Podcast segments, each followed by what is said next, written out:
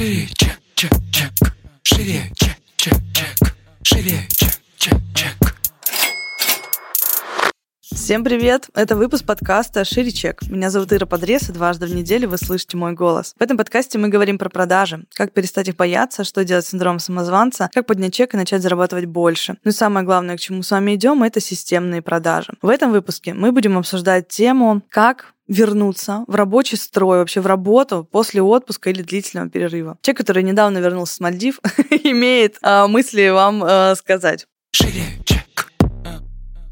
Что я думаю? Во-первых, для меня, на самом деле, возвращение с а, отпуска, особенно длительно, мы в этот раз отдыхали три недели, в жизни вообще три недели отдыхали, это проблематично. Что я делала для того, чтобы это было не так стрессово, да, не так, что мы вернулись, и с понедельника мы тут, значит, начали работать. Во-первых, мы вернулись и начали работать только спустя, по-моему, там что-то пять дней. То есть у нас был довольно большой зазор. Мы не так, что в воскресенье вернулись, в понедельник надо работать. А хотелось вот немножко адаптации, хотелось вообще в целом одуплить, да, что, ну, вот скоро работа, надо как-то с этим начать жить. Плюс ко всему было удобно, что я, короче, небольшую часть работы, то есть для меня блок работы, допустим, я ее ввожу до конца отпуска. То есть, допустим, две недели я вообще уходила из Инстаграма, удаляла и ну, не брала там телефон, соцсети и прочее, вообще никак не вовлекалась. А за там неделю до возвращения, там, по-моему, четыре дня до конца отпуска оставалось, и неделя, получается, вообще до выхода у меня в блог. Не в блог, а в работу была. Я начала выходить в сторис и потихоньку, ну, делать действия, условно, рабочие, потому что блог это такое, с одной стороны, да, а, это не такое напряжное, как просто работа, потому что, ну, это такая некая часть моей рутины, которую я делаю каждый день. И не сказать, что это супер энергозатратно в сравнении, например, там, да, с разработкой там какого-то проекта. Но, тем не менее, это все равно моя работа. Как бы то ни было, это не что-то такое, что я делаю, и типа вот вообще не сказать, там не устаю, и у меня э, не заканчиваются там здесь, допустим, силы. Вот, поэтому моя рекомендация входить вот э, первое, да, в работу частями. Если у вас есть какая-то возможность например, там, как-то разделить свою работу, то это будет классно, потому что не так стрессово это будет. Плюс обязательно сделать какой-то зазор вот между вашим приездом после отпуска и началом работы. Третье, что я делаю, я стараюсь на первую неделю не ставить себе каких-то супер глубоких э, интеллектуальных задач, которые требуют э, серьезности, ответственности, взвешенности там и так далее. Мне как-то тоже сложновато на самом деле сразу прям вот так из ничего не делания и чтения там художественной литературы, да, перейти в формат, э, ну, вот такой действительно повышенного, там, повышенной ответственности. Поэтому я как-то первую неделю стараюсь делать рутинные более-менее дела, которые, знаете, вот типа ты приехал, и они такие у тебя там условно постоянные, как у любого предпринимателя, что-то разобраться там с бухгалтерией, с юристами, ну, вот какие-то такие вещи, которые там команда, что-то там с отделом продаж мы там общались, а какие-то моменты обсудить, как, пока нас не было, допустим, да, что там произошло и что нужно нам подкрутить. Больше, наверное, даже было э, обсуждение планов, исходя из э, времени, пока нас не было, да, то есть что команда нашла, какие нюансы, что нам нужно подправить, вообще какой у нас вектор в целом развития на второе полугодие.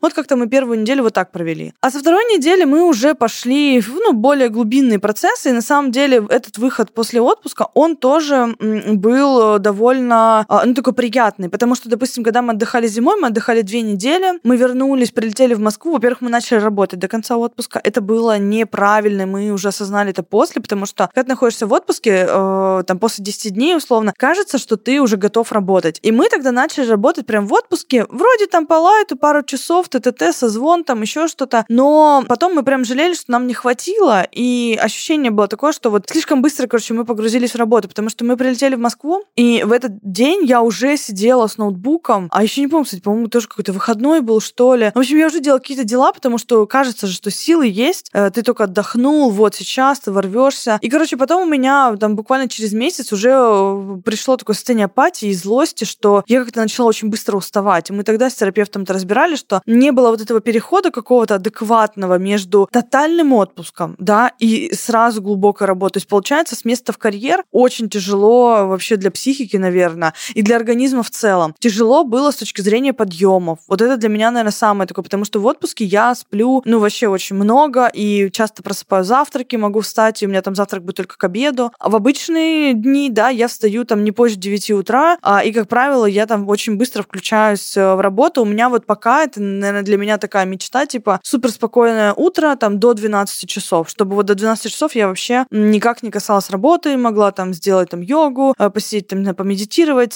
что-то записать себе там в дневник, позавтракать спокойно. Пока что для меня это такое за гранью, типа, я все равно включаюсь в работу, и у меня как-то там плюс-минус уже начинает попараллелить эту историю. И, в общем, получается, что если у нас э, очень резкого такого отдыхательного формата, когда я встаю в 11-12 утра, я перехожу на подъем в 9 утра, для кого-то это скажет, Ира, ну ты типа там охерела, да, в 9 утра. Но для меня это резкий переход, 3 часа в любом случае. Это как вы а, в обычной жизни будете вставать в 6, типа, да, а в отпуске в 9. Это тоже будет большой переход, и он будет довольно резкий. Поэтому, ну, как рекомендую, да, по крайней мере, то, что мне рекомендовали, типа, чтобы в самом отпуске к концу начать э, немножко время своего подъема варьировать. То есть я, допустим, к концу отпуска уже приближалась к 9 часам подъема. То есть я уже не просыпала завтрак, я вставала 9, 9.30, и в целом мне было уже комфортно, потому что, ну, я как бы отдохнувшая была, и у меня не было желания вот прям досыпать до последнего, там, да, вот умру и как бы ну, не встану, потому что потом приеду с отпуска и будет как-то очень, э, ну, как бы придется с утра рано вставать. В этом плане стало легче. То есть мы приехали, во-первых, за разницей во времени еще, она хоть небольшая, там, 3 часа, но все равно я первые дни вообще вставала в 7 утра, потому что, ну, вот я выспалась, и я